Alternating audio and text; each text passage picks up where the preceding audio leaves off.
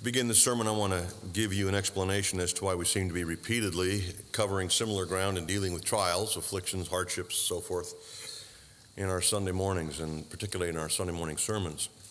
It seems we're having a hard time getting away from this particular subject. If you remember, towards the end of our sermon series of Hebrews, in chapters 12 and 13, we came across some verses that dealt with suffering, trials, hardship. Remember that for the believer? Then we uh, dove into Psalm 119 after Hebrews, and we quickly discovered that we were in similar territory, talking about hardships, trials, suffering. And then we took a year break uh, and uh, went to the book of James, which begins like this Count it all joy, my brothers, when you meet trials of various kinds. And so it seems like we're having a hard time getting away from this particular topic, dealing with hardship. Now we've come back to Psalm 119 and we find ourselves again interacting with the same thing. Open your Bibles, if you would, to Psalm 119, and I want to show you what I mean. It took us a year to get to verse 56 in Psalm 119. Then we took a break, and then a little while ago, I think in April, we picked it back up again in verse 57. And by the time we get to verse 61, talking about hardships again, trials again, and then 67 and then 71. And here we are again today in verse 75. I know, O Lord, that your rules are righteous and in faithfulness you have afflicted me. So, if you read ahead, I don't know if any of you do this, but if you read ahead in Psalm 119, there's no end in sight on this topic. So, evidently, God thinks we need this stuff. Why so much attention to trials and hardship? Or, or why have we come across so much of this in the scriptures? Maybe God is preparing us, Sun Valley, for some suffering. Or maybe He's preparing you personally for the same that you might soon be facing. Or maybe He's taking us through these verses to help you understand what you've been through. Well, let me tell you why I think Sun Valley Church has experienced all of this in what we have through Hebrews, Psalms, James, Psalms. Um, why, why I think that um, God is, is bringing this to our attention. Uh, last week I, I, took out our church directory, and I think almost all of you were in it. And I started thinking about each family as I read through alphabetically in relation to the trials or suffering that I knew about personally. And keep in mind that I know I don't know everything about everyone at Sun Valley Church, but here's what I came across in terms of a list. Um, struggling marriages, painful divorces, wayward husbands, wayward wives, wayward children unemployment, serious health concerns, mild health concerns, death in the family, unsaved loved ones, difficult employment circumstances, painful and damaged relationships from every angle, uh, mental illness and anguish, emotional anguish, spiritual drought, addictions of numerous kinds, financial crisis, and anxiety. There's 135 entries in our um, church directory, and less than five did I discover that I couldn't think of a challenge they were going through. And that's because I didn't know them too well.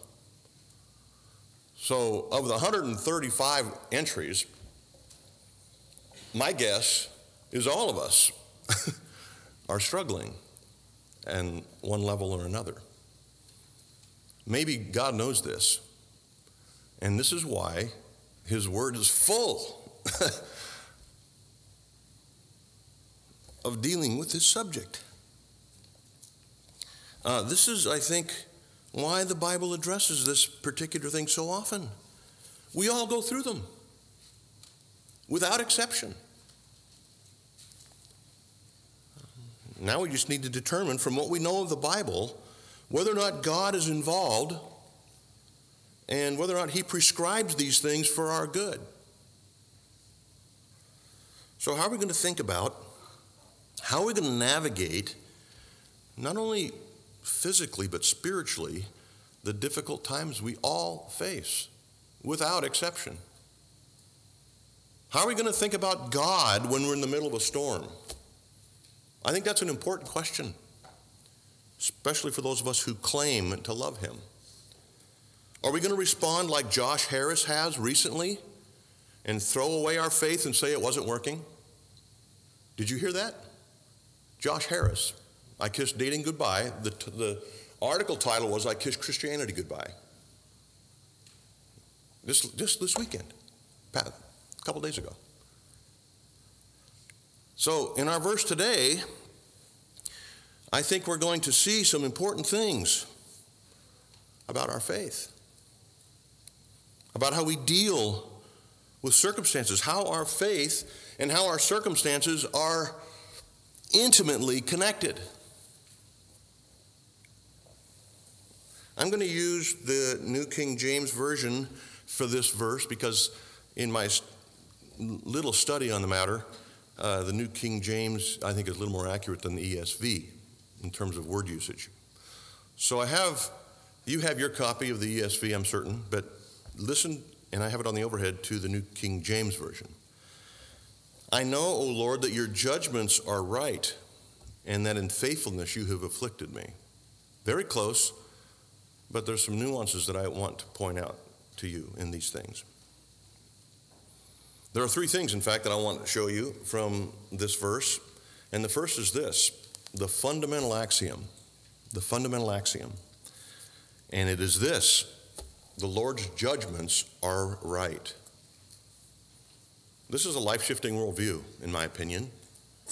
To be able to say and believe and embrace that, the Lord's judgments are right, period. The dictionary says an axiom is a self evident truth that requires no proof. For those of us who have embraced Jesus and his work on our behalf, this statement is a, fun, is a fundamental thing and we won't argue with the self evident fact that whatever God does is right. If in fact you've embraced Jesus, this is your axiom. Whatever God does is right. Can you be a Christian without believing that statement? I don't think it's possible. To be a true believer in Jesus Christ and say that God is right sometimes and wrong sometimes. I don't think that's possible. Maybe it is, I just haven't thought about it long enough. I don't know. In Abraham's crisis of faith, you remember, his nephew was in, in uh, Sodom, and God had a conversation with Adam about whether or not to destroy Sodom. This was a crisis of faith for Abraham. He was discussing literally the lives or the deaths of Thousands of people. Put yourself in Abraham's shoes. And Abraham's conclusion in this conversation with God about the, the survival of, of thousands of people says this Shall not the judge of all the earth do what is just? Don't you think God will do what is right? Was his conclusion. Abraham knew that there were no other options for God. He knew that much. God had to be right. If God does it, it's right. If God ceases doing right, he ceases being God. At least in Abraham's view. Saying that the Lord's judgments are right may not be a fundamental axiom for a religious critic. They demand answers for difficult circumstances. They have a plethora of arguments against the goodness of God and even his existence, which they're quick to claim. But Psalm 119 was written by and to the person who believes that God exists and that his existence is good. So, to us who have embraced Jesus, this is a fundamental axiom. All that God does is right. And we see this in three ways. His judgments are always appropriate. His judgments are always appropriate. From our understanding of Scripture and history, God is always spot on in his dealings with us, isn't he? Can you identify anything in your knowledge where you can pinpoint God's failure?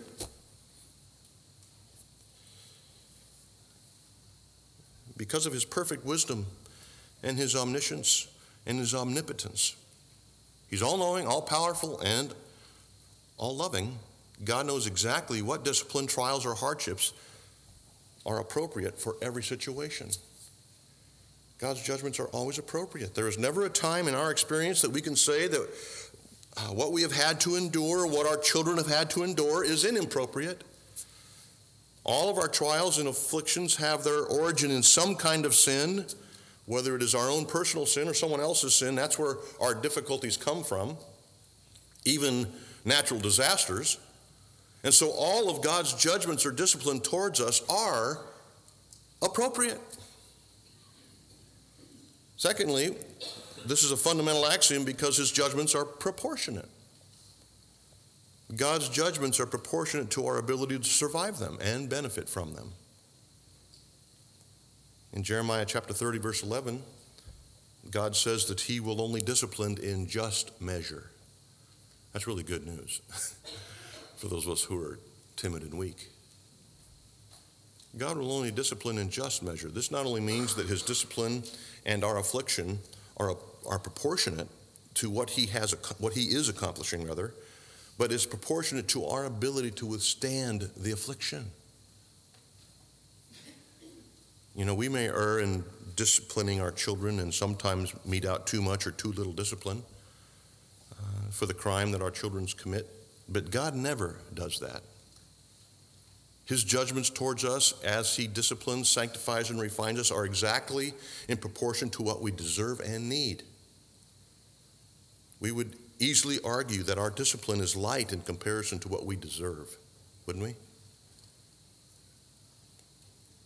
Finally, in supporting the claim that this is a fundamental axiom for those of us who embrace Christ, is that his judgments are strategic. Strategic. If you're doing a job around the home and need a few tools to do it, you carefully choose the tool in order to accomplish the task. You don't choose a hammer to kill a fly, at least most of us. We don't choose a Q tip to drive a nail. We choose the appropriate tool, as God does in accomplishing his tasks in our lives. Paul understood this. You remember of any Christian in history, Paul had the most reasons to be proud, didn't he?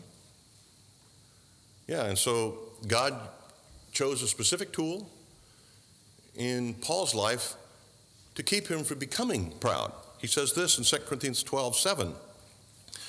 So, to keep me from becoming conceited because of the surpassing greatness of the revelations that he received, this guy had conversations with Christ, all right?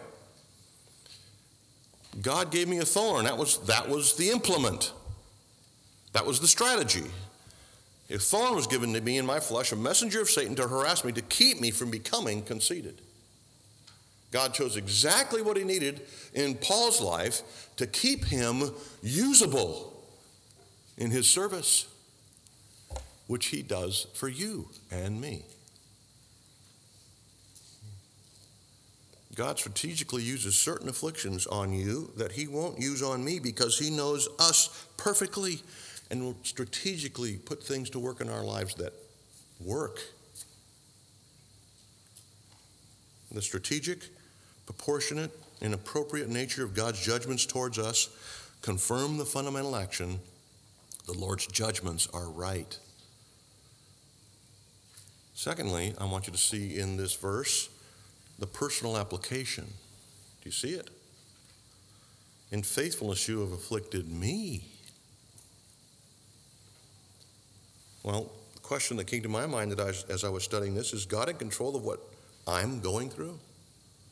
Is God in control of what you're going through to the detail? Well, the psalmist seems to think so. He says, You have done it. You have done it. Who's done it? God's done it. In faithfulness, you have afflicted me. Is God actually behind my hardship, my challenging circumstances? There are some qualifications that we must make, of course, as they relate to the hardship we cause ourselves. But even in those, God is sovereign and weaves his purposes in, through, and around our sinful choices.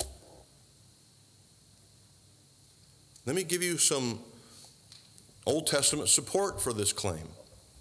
Amos 3 6 is a difficult verse. Is the trumpet blown in the city? When did trumpets blow in Old Testament cities? When they were under attack, life and death circumstances. Is the trumpet blown in the city and the people are not afraid? Does disaster come to a city unless the Lord has done it? Isaiah 45 7. I form light and create darkness, God says. I make well being and create calamity. God's responsible for your well being and your calamity. I am the Lord who does all these things. These verses have caused the downfall of many faithful Christians. Isaiah 46, 8 through 11. Remember this and stand firm. Recall to mind, you transgressors. Remember the former things of old, for I am God and there is no other. I am God and there is none like me, declaring the end from the beginning, from the ancient times to the things yet not done, saying, My counsel will stand and I will accomplish my purpose. Calling a bird of prey from the east, the man of my counsel from a far country, I have spoken, I will bring it to pass, I have purposed, I will do it. If those three verses were all we had, those three passages, all we had, we would have no other options theologically. All the Lord's judgments are right. This is the personal application. Friend, the only reason that we have hope, knowing that God is behind our calamity, is because we are convinced that He's good. You wouldn't survive if you didn't think that spiritually. You would not spiritually survive if you didn't think God was good. If you spent any time thinking about it. But notice he has already established the goodness of God in verse 68. Before he gets to verse 75, he makes sure we know that God is good. He's good. And so we can survive the calamity that he brings our way. And then he says in that verse, You have afflicted me. You have done it to me in the King James, New King James. You have done it to me. Here's where it gets personal, friends. It's, it's so much easier to, to see God's hand at work in someone else's pain. Have you noticed that? We, we can easily identify what God's doing in your life, but not mine. Right? We're, we're quick to declare the mercy, grace, and goodness of God when someone else is going through pain. The challenge is when it comes knocking at my door. There's a big difference between theory and practice. So many in history have acknowledged God's right and his judgments because they experienced it personally. You remember King David when his rebellious son Absalom gave him all sorts of fits. Who did David, where did David lay the responsibility for that situation? He said, God has done it to me rightly. God did it to me appropriately proportionately and strategically, is what David said as he was leaving Jerusalem in shame. The author of this psalm understood that the afflictions God sends our way are, in fact, from God's hand, God's faithful hand to accomplish his purposes. Verse 67 um, Before I was afflicted, I went astray, but now I keep your word. Verse 71 It is good that I was afflicted, that I might learn your statutes. So, David, the author of this psalm, Nehemiah, you remember him? In the opening uh, chapter of the book of Nehemiah, he acknowledged that God was the one who was disciplining him appropriately. Unfortunately, it takes personal experience of pain to develop this theology. It rarely is learned in books. In God's grace, He grants us understanding and insight in the darkness to help us see His purposes for us, to help us see His character. That's the only place. It's in the crucible where you learn it. Going through hard times moves us, moves us from superficial ideas about God's faithfulness. We like to sing in the happy, clappy songs, even though they're full of good theology. You know, God is good all the time. While the person in the back dying of cancer is crying.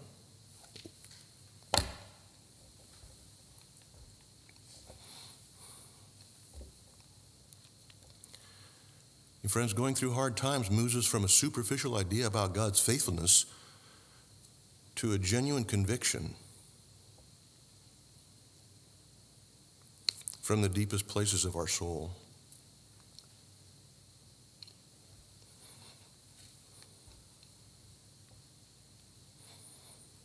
The goal here is not lip service, but a genuine embrace from the heart.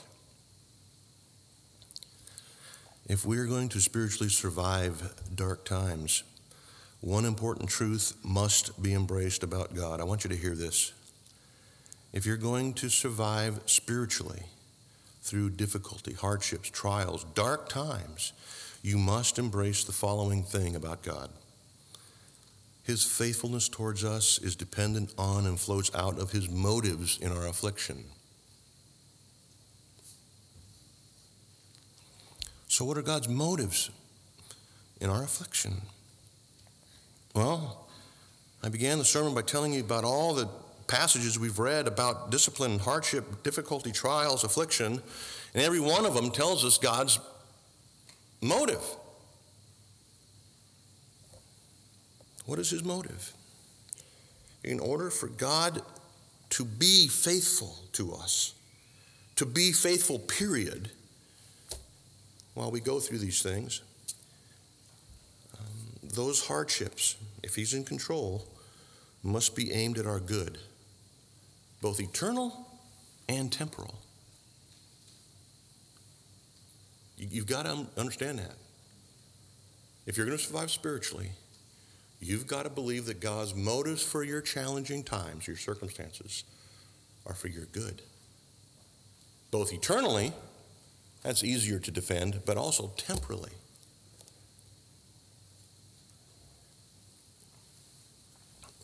Our good is his motive. Our spiritual growth, our strength, our hope, our peace, our comfort, our ultimate joy is what God is after. And because of how we are designed, that doesn't come natural. It requires God's intervention. We are dependent on God to come to this place of understanding. This is why he takes us down paths we'd rather not go. In Philippians chapter 1, verse 6, Paul says that what God starts, he finishes. He is committed to your joyful transformation. Leaving you alone won't accomplish that.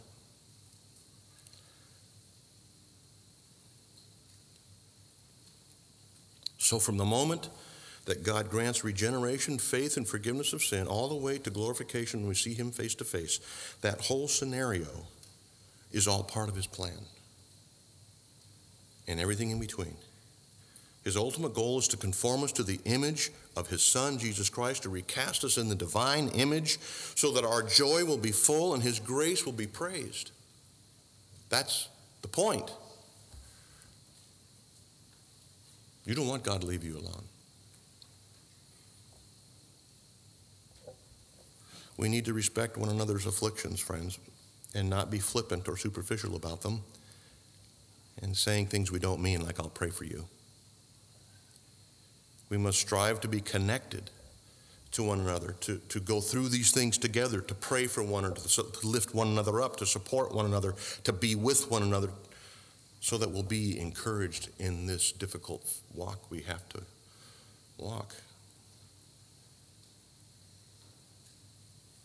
Let's look at the confidence of, in God's activity that we see in this verse. Look how he starts the verse I know. What stanza is this that we're in? Yod. What do you think that verse starts with? Yod. Remember this truth about this particular psalm? Every stanza represents a Hebrew letter of the alphabet. Every sentence in that stanza begins with that letter, as it does here in verse 75. I know, Yare. I know is the focus. I know these things to be true. This is a theology of trust that we're reading. Now, what is a theology of trust? Follow. There's a lot that I don't understand. There's a lot I don't like. There is a lot that makes me question things, deep things. But because I believe God is good, as Scripture says, and I believe that He is love, as Scripture says, and I believe that He is all powerful, as Scripture says, and I believe that He has demonstrated Himself over and over and over again, these things must be true. I can trust Him in my circumstances.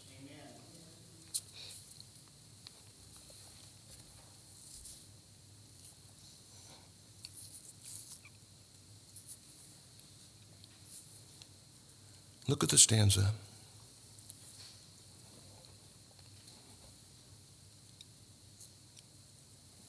I know, I know both of these truths, the psalmist says, that God's judgments are right and that he afflicts me in faithfulness. That's a theology of trust. God's character is my peace. God can do nothing else. He's God. His character is perfect, His love is steadfast. All these things we know about God are on display here. How could the psalmist possibly know these things so certainly? It couldn't be from his fallen human deduction. From our human perspective, we would all disagree with almost any and all affliction that comes our way. We naturally resist pain, right? We run from it. If anything, our experience persuades us to believe that God isn't doing right and that He doesn't understand my circumstances. That's what our own fallen perspective would lead us to. How could God be really, truly good? How could He truly be really informed if I'm going through what I'm going through? How can that be possible? Is the fallen perspective. Our fallen human perspective will misinterpret God's activity in our lives every time, especially when it's painful. It's hard to believe and embrace the idea that the pain I'm going through or my children are going through is actually for our good. Peace, that is genuine peace, is hard to come by for the natural heart, which is why Paul said it's a peace that passes understanding in Philippians chapter 4 verse 7. The peace of God during trials is a supernatural thing that doesn't come naturally. Sorry. God uses two ways in combination to help us understand how He and our circumstances are connected, lovingly connected. First of all, is His Word. The person who wrote verse 75 had Deuteronomy 32, verse 4 memorized.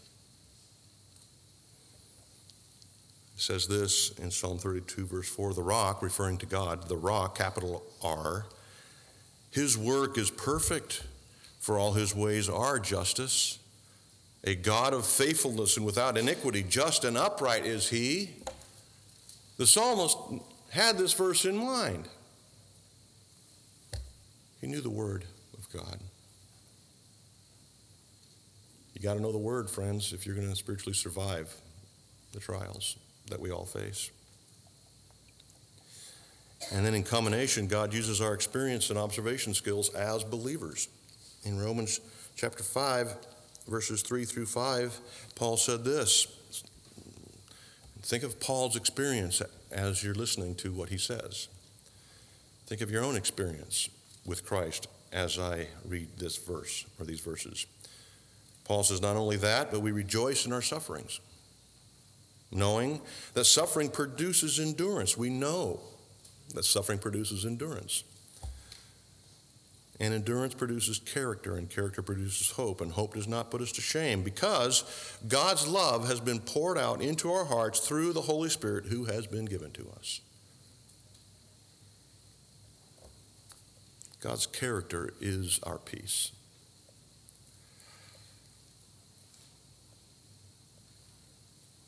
So, the confidence in God's activity begins with God's character. In verse 75, it talks of his steadfast love. Look at, I mean, verse 76. Let your steadfast love, what's it, what does God's steadfast love do for the psalmist? Comforts me. So we have peace. God's character produces peace. His steadfast love produces comfort. What else do we need in affliction? What else do we need in hard times? I don't know about you, but I need hope. Peace, comfort, and hope. Look at verse 77. Let your mercy come to me. God's mercy is our hope. God's character is our peace. God's steadfast love is our comfort. And God's mercy is our hope. Now, we listened earlier to Jonah chapter 2. Hope you were listening. He says, from the belly of the fish. I would say that's difficult times. From the belly of the fish, he said this. I called out to the Lord out of my distress. There's a good thing to do, right? And he answered me. Out of the belly of Sheol I cried, and he heard my voice. Speaking to God, you cast me into the deep, into the heart of the seas. Well, if you read the book, the story of Jonah, it wasn't God, it was sailors that threw him into the sea. Jonah says, No, it was God. You cast me into the deep of the seas. All your waves, your waves, your billows passed over me. Then I said, I am driven away from your sight. You feel like that? Where's God in all of this? But look at the hope that we see. Yet I shall, verse 4, again look upon your holy temple. The waters closed over me to take my life. The deep surrounded me. Have you been there? Weeds wrapped around my head. I went down to the land whose bars closed upon me forever. I was on death's door. This was so much for, for Jonah. And yet you brought me up from the pit. O oh, Lord my God, when my life was fainting away, I remembered the Lord what do you think he remembered about the Lord? his character, his steadfast love, his mercy. Exactly.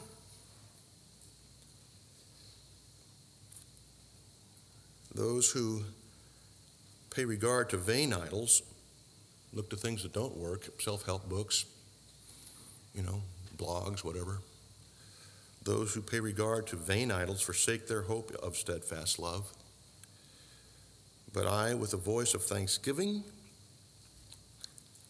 will sacrifice to you what I have vowed I will pay. Salvation belongs to the Lord. We've been singing about this this morning, haven't we? Yeah. Aren't these three things, these very things, the things we need in our difficult trials? Peace, comfort, hope.